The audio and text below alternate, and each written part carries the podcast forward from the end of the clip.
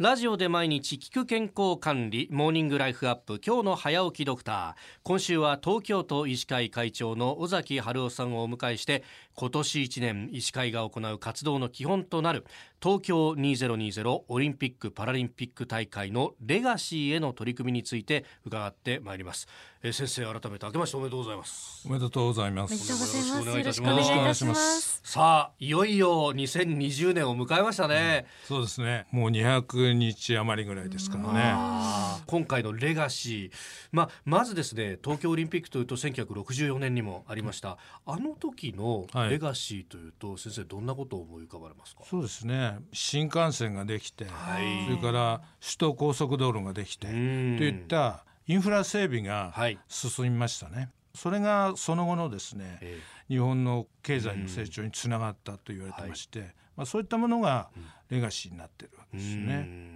今回はある意味そこからこう時間が経って成熟した経済で行うオリンピックと。そうするとやっぱりレガシーの形も違ってくるわけですよね。そうですね。ですからそういうインフラのような形として残るというものではなくてですね、まあ、私どもはオリンピックを契機にですねやはり医療面とか健康面でオリンピックが終わってだいぶ進んでいろんな意味で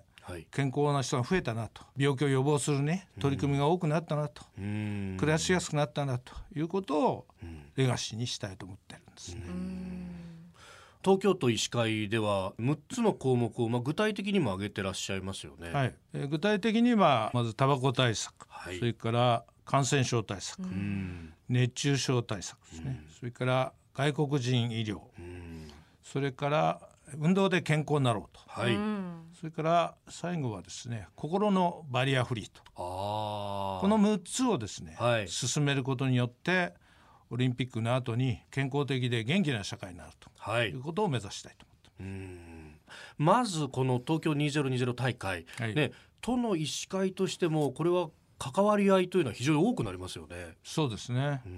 我々は東京都と一緒にですね、い。わゆるラストマイルって言いまして、ラストマイル、はい、競技場と最寄りの駅ですね、はい、その間皆さん主に歩いて行かれるわけですけどもその道筋におい。て、例えば熱中症にならないようにとかですね。そういうことを主にラストマイルの対策を一緒にやってもらいたいということを要請されています。その観客がどのくらいかっていう規模によって対策も違うとは思うんですけども、はい、やはりそうやって、えー、並ばれたり、はい、その道筋にですね、えー、いろんなことが起きますので、まあ、そこのあの主に熱中症の対策ですよね。はい。うん。具体的にどういった対策が考えられますか？この前のテストイベントでいろんなことがあったんですけど、えー、まあ、ハード面って言いますか、えー、そっちではですねやっぱりテントのような屋根日よけをきちっと作って、うん、しかもそこに、えー、ミストをつけるとか、あるいは送風機とかクーラーを入れるということで、はい、3度ぐらいですかね温度が下がるんですね。ですからこれは非常に有効だということで、まあ、そういった休憩所のようなものをなるべくですね、はい、多く作っていくと。いうことがハード面ですね。でソフト面といいますか個人的なあれとしては、例えばネックあの首に巻くクーラーであるとか、休憩所にウォーターサーバーみたいなのを置いてですね、それであの定期的に水を飲めるあるいは自分のボトルに入れられるようなものを作ったりとか。それから規模に応じて救護所をちゃんと置くということですね。でもそうなると救護所にじゃあ配するお医者さんだとかっていうのも、ね、これもやっていくわけですよね。ですね。ですから例えば参考体制にして、勤務していただくとか、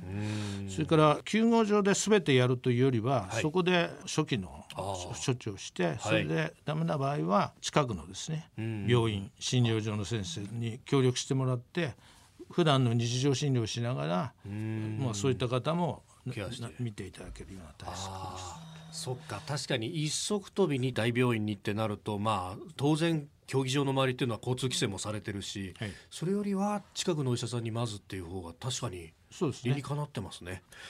えー、明日もオリンピックの医療面でのレガシーについて伺っていきます。東京都医師会会長尾崎春夫さんでした。明日もよろしくお願いします。よろしくお願いします